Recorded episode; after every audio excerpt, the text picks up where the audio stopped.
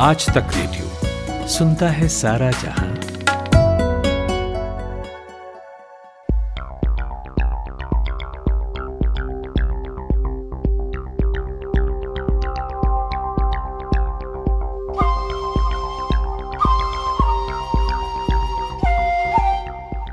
जब हम इतिहास पढ़ते हैं तो पाते हैं कि समय समय पर शहरों के, जगहों के नाम बदले गए हैं। राजधानियाँ बदली गई। जिनकी हुकूमत रही, उन्होंने अपने मनमाफिक आइडियोलॉजी के मुताबिक जगहों के नाम रखे। आज भी ऐसा हो रहा है और इसके एग्जाम्पल्स देखने के लिए इतिहास में बहुत लंबी दौड़ लगाने की ज़रूरत नहीं पड़ेगी आपको। अब महाराष्ट्र में उद्धव ठाकरे सरकार ने औरंगाबाद शहर का नाम बदलकर संभाजी नगर करने का फैसला किया है। संभाजी एक मराठा राजा रहे हैं, जिन्होंने औरंगज़ेब के आदेश पर यातनाएँ झेली और उनकी मृत्यु हुई। प्रदेश में शिवसेना, एनसीपी और कांग्रेस की साझा महाविकास अघाड़ी गठबंधन की सरकार है। तीनों दलों में जो वैचारिक मतभेद रहा है, वो किसी से छुपा नहीं है। ऐसे में शिवसेना सांभाजी के नाम पर औरंगाबाद का नाम क्यों रखना चाहती है? क्या ये कोई पॉलिटिकल कंपल्शन है या कुछ और? कांग्रेस इसे लेकर कितनी सहज है? इस पॉडकास्ट में इन्हीं सब मसलों पर बातचीत होगी।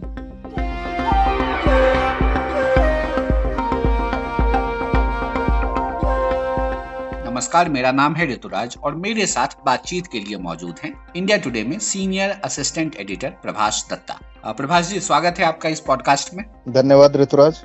प्रभाष जी सबसे पहले हम ये जानना चाहेंगे कि औरंगाबाद का नाम बदलने की जो सुगबुगाहट है वो कैसे शुरू हुई? और खासकर मैं हिस्टोरिकल पर्सपेक्टिव को समझना चाहूँगा कि ये नई नवेली चाय है या बरसों पुरानी?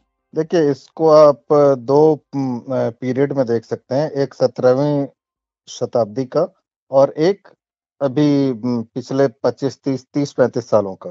तो जो शुरुआत हुई तो ये जो औरंगाबाद जिला है महाराष्ट्र का, पहले ये सिर्फ़ अजंता एलोरा केव्स के लिए बहुत कई सौ सालों से जानते हैं लोग। और तब उसके पास में एक गाँव हुआ करता था खड़की। उस खड़की गाँव को निज़ाम शाही जो डायनेस्टी थी अहमदनगर सल्तनत की, उसका एक सेनापति था मलिक अंबर। वो अफ्रीकी स्लेव था। उसने इस गाँव को डेवलप किया शहर के रूप में और फिर उसका नाम आगे चल के एक फतेह फतेह नगर आया और फिर फतेह जब औरंगज़ेब ने इस पर कब्जा किया तो फतेहगढ़ नाम था फतेह नगर नाम था और फतेह नगर को औरंगज़ेब ने औरंगाबाद रखा था। तब वो प्रिंस था। जब पहली बार कब्जा किया था और बाद में भी वो यहाँ आता रहा।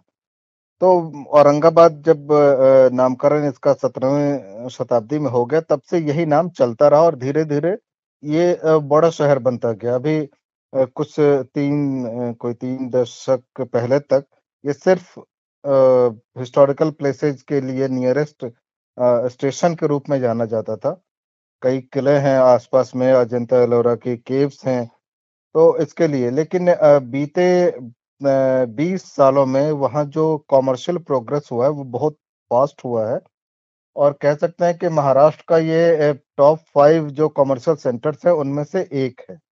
आपको ध्यान पर होगा, यहाँ भी कुछ साल पहले एक ही दिन में सौ मर्सिडीज कार खरीदी गई थी, जिसकी वजह से ये शहर चर्चा में रहा था।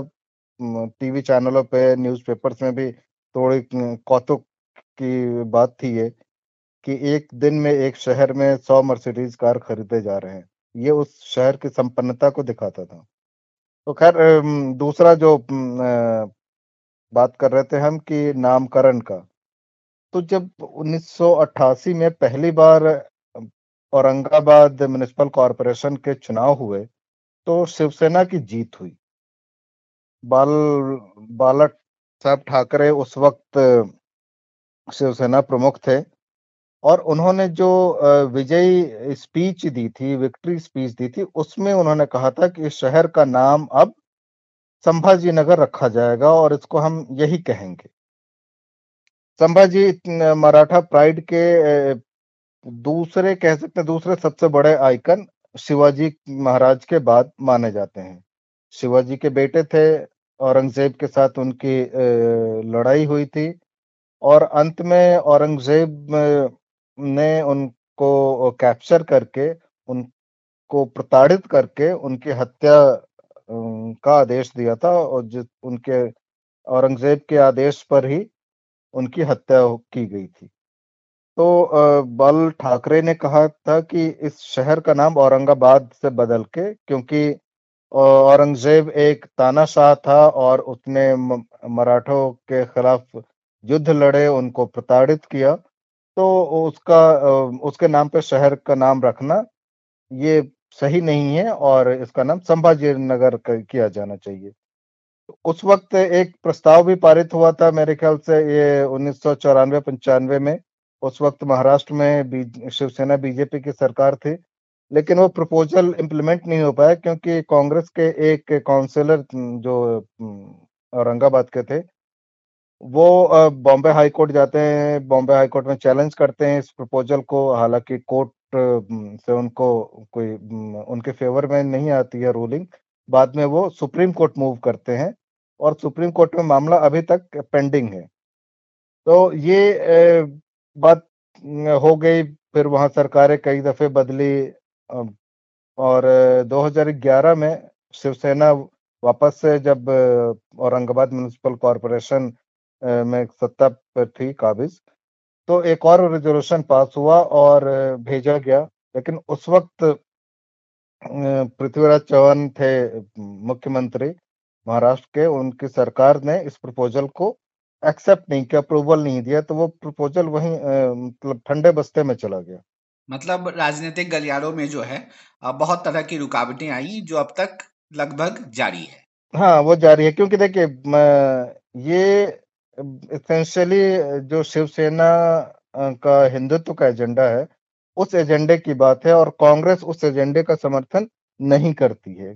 बस मेरा अगला सवाल भी यहीं से था कि क्या जो मौजूदा गठबंधन है जो महाराष्ट्र में रूल कर रही है उनमें इसको लेकर एक मत है या सब बटे हुए हैं?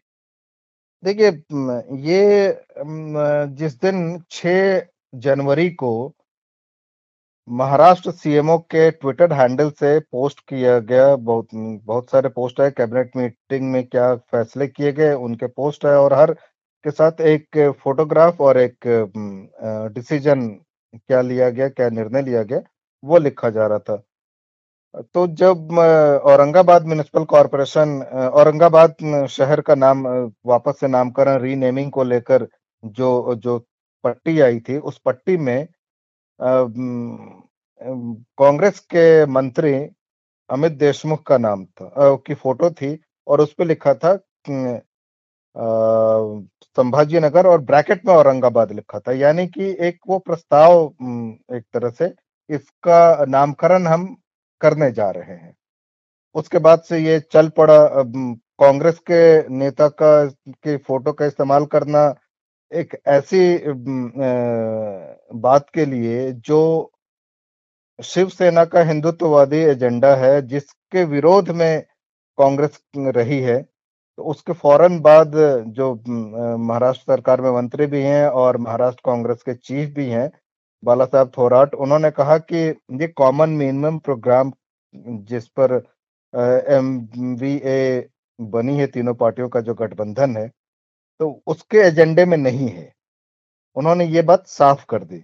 लेकिन वो किस एक्सटेंट तक इसके खिलाफ जाएँगे, ये ये नहीं कहा है इस पर कांग्रेस सरकार के स्तर पर बहुत ज़्यादा विरोध नहीं करेगी, क्योंकि ऐसी कोई स्थिति नहीं लाना चाहती है तीनों पार्टियाँ कोalition की, जहाँ सरकार के स्तर पर आपसी क्लैश दिखे।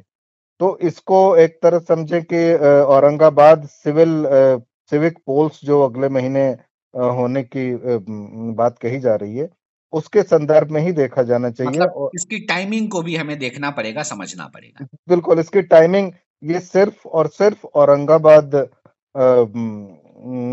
सिविक पोल्स को लेकर है लेकिन इसके मायने थोड़े व्यापक है। इससे शिवसेना अपनी छवि को दुरुस्त करना चाहती है, शिवसेना एक संदेश भी देना चाहती है और शिवसेना इलेक्शन में भी अपने वोटर्स को ये बताना चाहती है कि वह हिंदुत्व के एजेंडे से पीछे नहीं हट रही। ठीक है प्रभाष जी। यहाँ रुकते हैं एक छोटे से ब्रेक के लिए। जब ब्रेक के बाद लौटेंगे तो ये भाजपा का और एक जो एक जो नई ताकत, राजनीतिक ताकत वहाँ जन्म लेने की कोशिश कर रही है, उस पहलू से इस पे बात करेंगे।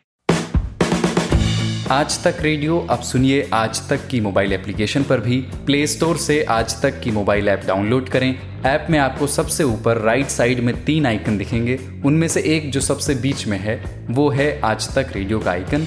तो उसे उंगली से ज़रा सा छू दीजिए और खुल जाएगा हमारा पिटारा, जिसमें क्या है। न्यूज़ तो हर जगह है, पर हमारे यहाँ न्यूज़ है सही कॉन्टेक्स्ट के साथ। खबर तो आ गई, पर खबर से आगे की बात क्या है? उसका एनालिसिस आपको हमारे यहाँ मिलेगा और इस ठिकाने पर सिर्फ़ खबरें ही नहीं हैं। ज्ञान की बातें हैं, मज़ेदार किस्से हैं बतकही है और और भी बहुत कुछ है, जिसका स्वाद लेने के लिए इस गली के चक्कर लगाते रहें। आज तक रेडियो कहते हैं इसे, सुनता है सारा जहाँ।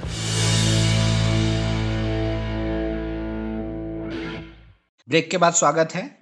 प्रभाष दत्ता हैं हमारे साथ और ये महाराष्ट्र की राजनीति में औरंगाबाद के नामकरण को लेकर जो बवाल मचा हुआ है, हम उस पर बात कर रहे हैं। ब्रेक से पहले हमने कई चीज़ें डिस्कस की। प्रभाष जी, एक चीज़ और समझना चाहेंगे। मराठवाड़ा रीजन में पिछले कुछ वर्षों में भाजपा और ए आई एम आई एम एक बड़ी ताकत के रूप में उभरी है। क्या ये उसको भी टैकल करने की कोशिश कर रही है शिवसेना इसके ज़रिए? बिल्कुल सही कहा आपने। ये इनका लक्ष्य, यही दोनों पार्टियाँ दिखती हैं। देखिए, जो पिछले विधानसभा चुनाव के बाद जब शिवसेना और बीजेपी का संबंध विच्छेद हुआ तो ये दोनों पार्टियाँ मिली थी हिंदुत्व के एजेंडे पर और संबंध विच्छेद के बाद जब ये दोनों अलग अलग हो गई तो बीजेपी ने शिवसेना पर ये आरोप लगाया कि आपने अपने मूल एजेंडे को छोड़ दिया, जो बाल ठाकरे का एजेंडा था, हिंदुत्व का उसको छोड़ दिया और कांग्रेस जो कि जिस पर बीजेपी का आरोप है कि वो अपीजमेंट की पॉलिटिक्स करती है उसके साथ आप चले गए सिर्फ़ सत्ता के लोभ में। तो ये आरोप बीजेपी इसका प्रचार करती रही है उसके जिला स्तर पर भी बीजेपी के जो नेता हैं वो शिवसेना के नेतृत्व के खिलाफ ये प्रचार कर रहे हैं तो इसका डेंट शिवसेना को उनकी इमेज पर लगता दिख रहा है। ये ये क्लियर है। तो एक जो संभाजी नगर नाम रखने का औरंगाबाद का नाम वापस से संभाजी नगर, वापस नहीं, पहली बार इनफैक्ट रखने की जो कवायद शुरू की है शिवसेना ने, उसका एक उद्देश्य बीजेपी के इस नैरेटिव को टैकल करना है। दूसरा क्या है कि औरंगाबाद अब पूरे जिला का जो गाँव के पूरा देखे तो वहाँ तो करीब अड़सठ उनहत्तर प्रतिशत हिंदू पॉपुलेशन है और करीब 21-22 प्रतिशत मुस्लिम पॉपुलेशन है। लेकिन जो शहर, जो म्यूनिसिपल कॉरपोरेशन का है, अर्बन इलाका है, वहाँ 31 प्रतिशत है मुस्लिम जनसंख्या और हिंदू जनसंख्या इक्यावन प्रतिशत है और बुद्ध बुद्धिस्ट जो है वो तकरीबन पंद्रह प्रतिशत है। तो ये एक डेमोग्राफिक ऐसा सिचुएशन है जो इलेक्शन में बहुत पोलराइजिंग काम करता है। अगर ये नैरेटिव आ जाए संभाजी वर्सेस औरंगज़ेब, क्योंकि ये इलेक्शन में जब जाते हैं कैंपेन पे तो उसका मतलब हो जाता है हिंदू वर्सेस मुस्लिम। और हिंदू इक्यावन प्रतिशत वोट के लिए कौन फाइट करेंगे? तो बीजेपी और शिवसेना, क्योंकि दोनों अपने अपने पॉलिटिक्स को हिंदुत्व के एजेंडे पे पिच करती है। और ए आई एम आई एम जो महाराष्ट्र में तेज़ी से उभर रही है, इस इलाके में भी उसने अपना दबदबा बनाया है। पिछले लोकसभा चुनाव में ए आई एम आई एम जो असदुद्दीन अवैसी लोकसभा एमपी हैं, उनकी पार्टी है। उसने औरंगाबाद की लोकसभा सीट जीती थी, जो शिवसेना के चार बार के एमपी थे, उनको हरा के। तो आप समझिए कि कितना दबदबा है एम का औरंगाबाद शहर में। तो वो 31 प्रतिशत वोट के लिए अकेले लड़ना चाहती है, क्योंकि ओवैसी की स्पीच में आप देखें, बार बार वो कहते हैं कि बीजेपी या शिवसेना ये मुस्लिम विरोधी तो पार्टियाँ हैं ही, लेकिन जो पार्टी मुस्लिम समर्थक होने की बात करती है, जो कांग्रेस का नाम लेते हैं, वो कहते हैं कि कांग्रेस ने ठगा है मुस्लिम को। तो वो अपनी पार्टी को एक एकमात्र प्रो मुस्लिम पार्टी के रूप में पेश करते हैं। और इसी इसी कैंपेन बेसिस पे उन्होंने औरंगाबाद की सीट भी अपनी पार्टी को जिताई थी। तो अभी वहाँ का जो म्यूनिसिपल कॉरपोरेशन का चुनाव है, वो बहुत ही पोलराइजेशन की तरफ़ बढ़ता लग रहा है। अगर ये मुद्दा और सस्टेन करता है तो।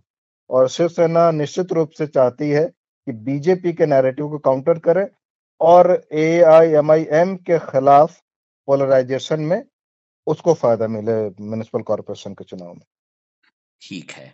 और आखिर में प्रभास जी, हम ये जानना चाहेंगे कि ये महाविकास आघाड़ी गठबंधन, जिसमें शिवसेना, एनसीपी और कांग्रेस शामिल है, उसमें पहली नज़र में, देखने में तो यही समझ में आता है कि शिवसेना जो है, वो कहीं ना कहीं अपर हैंड लेती हुई दिखाई देती है। क्योंकि कई बार कहा गया है कि इस गठबंधन में शामिल होकर शिवसेना ने अपने हिंदुत्व के एजेंडे से कॉम्प्रोमाइज कर लिया है। जैसा कि आपने थोड़ा समझाया भी पिछले सवाल के जवाब में। इसको आप कैसे देखते हैं? देखिए एक तीर से तीन निशाने हैं शिवसेना के संभाजी नगर नाम के प्रस्ताव पर। बीजेपी और एआईएमआईएम का हमने देखा कि किस तरह से तीसरा जो निशाना है वो कांग्रेस है। कांग्रेस के साथ ये महाविकास अघाड़ी है। शिवसेना को आमतौर पे ये समझा गया कि वो कांग्रेस और एनसीपी की बैसाखी पर चलेगी, तभी उद्धव सरकार बची रहेगी। लेकिन अब धीरे धीरे जैसे जैसे समय बीत रहा है और वो दोनों पार्टियाँ भी सत्ता में, सत्ता के सुख में आ गई हैं, तब शिवसेना अपने एजेंडे को मजबूती से रखकर, कैबिनेट में ये फैसला लेकर और कांग्रेस के एक मंत्री की फ़ोटो के साथ इसको पब्लिक डोमेन में एक पोस्ट डालकर सोशल मीडिया पर, ये साफ़ बता रही है कि इस महाविकास अघाड़ी में शिवसेना डोमिनेट कर रही है, उसका एजर्शन है। वो कांग्रेस के विरोध के बावजूद कांग्रेस के ही नेता की तस्वीर के साथ अपने एजेंडे को दिखा रही है। ये एक एजर्शन है कि कांग्रेस को हमारी बात माननी पड़ेगी या कांग्रेस हमारी बात मान रही है। वो विरोध नहीं कर सकती और कांग्रेस का विरोध उस स्तर पे देखने को भी नहीं मिला सरकार के स्तर पर। अगर ये कैबिनेट का फैसला कह के सीएमओ के हैंडल से ट्वीट किया गया है तो कैबिनेट का फैसला अकेले शिवसेना तो नहीं कर सकती है। वो वो तीनों पार्टियों की सहमति से तीनों पार्टियों के जो आ, मंत्री हैं उनकी सहमति से ही ये ये फैसला लिया जाता है। इसका मतलब ये है कि शिवसेना एक मैसेज दे रही है कि कांग्रेस भी हमारे एजेंडे को लागू करने में बाधा नहीं बन सकती वो एजर्शन है। तो एक तीर से तीन निशाना साध रही है शिवसेना तीन निशाने तो हैं ही और बहुत लंबी दूरी के निशाने भी बिल्कुल उनकी कोशिश ये भी है कि एक एक ए, ये जो इमेज एक बना, बनाई गई बीजेपी के नेताओं ने कहा फिर कांग्रेस ने भी कहा कि बिल्कुल मिनिमम कॉमन मिनिमम प्रोग्राम पर ही आपको टिके रहना है इसके बाहर नहीं जाना है। आपको याद होगा जब 2019 के विधानसभा चुनाव के बाद ये गठबंधन तैयार हो रहा था तो कांग्रेस के शीर्ष नेताओं की तरफ़ से बयान आ रहे थे कि ये कॉमन मिनिमम एजेंडे पर ही रहेंगे। कुछ भी जो हिंदुत्व का एजेंडा है वो उस पार्टी का आलोचना भी दोनों की हो रही थी इनकी भी और उनकी भी। उस दोनों की हो रही थी। लेकिन उस वक्त ऐसा लग रहा था कि शिवसेना को कट टू साइज़ या उनको सेकुलर बनाने की हिंदुत्व के एजेंडे से हटाने की कोशिश है जिसमें कांग्रेस और एनसीपी सफल हो रही है। और बीजेपी इसी का फ़ायदा उठा के बार बार कह रही थी कि हिंदुत्व के मुद्दे को छोड़ दिया है और और बीजेपी का ये क्लेम था, बीजेपी का फ़ायदा था उसमें कि अब हिंदुत्व के एजेंडे पर सिर्फ़ एक पार्टी बच गई है, बीजेपी पूरे देश में। और शिवसेना अभी वापस से संभाजी नगर की बात करके इस एजेंडे को अपने पॉलिटिकल पॉलिटिक्स का हिस्सा बता रही है और उस, वापस से अपने अपनी ज़मीन से जुड़ने की बात कर रही है। एक और मज़ेदार बात यह है कि दो तीन और शहरों के नाम बदलने की मांग उठने लगी है। पुणे का नाम बदलने की उस्मानाबाद का नाम बदलने की। तो ये ये मांगे महाराष्ट्र में कई शहरों से आपको सुनने को मिलेंगे। सिलसिला शुरू हुआ है और देखते हैं कहाँ तक जाता है। शुक्रिया प्रभाष जी अपना समय देने के लिए। औरंगाबाद के नाम बदले जाने को लेकर जो महाराष्ट्र की राजनीति में हो रहा है, उसके तमाम पहलुओं को आपने समझाया। कैसा लगा आपको हमारा यह पॉडकास्ट कोई सुझाव हो या कोई शिकायत? तो लिख भेजिए हमें। हमारा ईमेल पता वही है रेडियो एट आज तक डॉट कॉम शुक्रिया।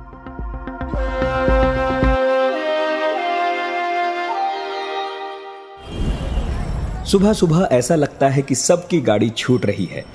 लेकिन न्यूज़ भी तो मिस हो रही है।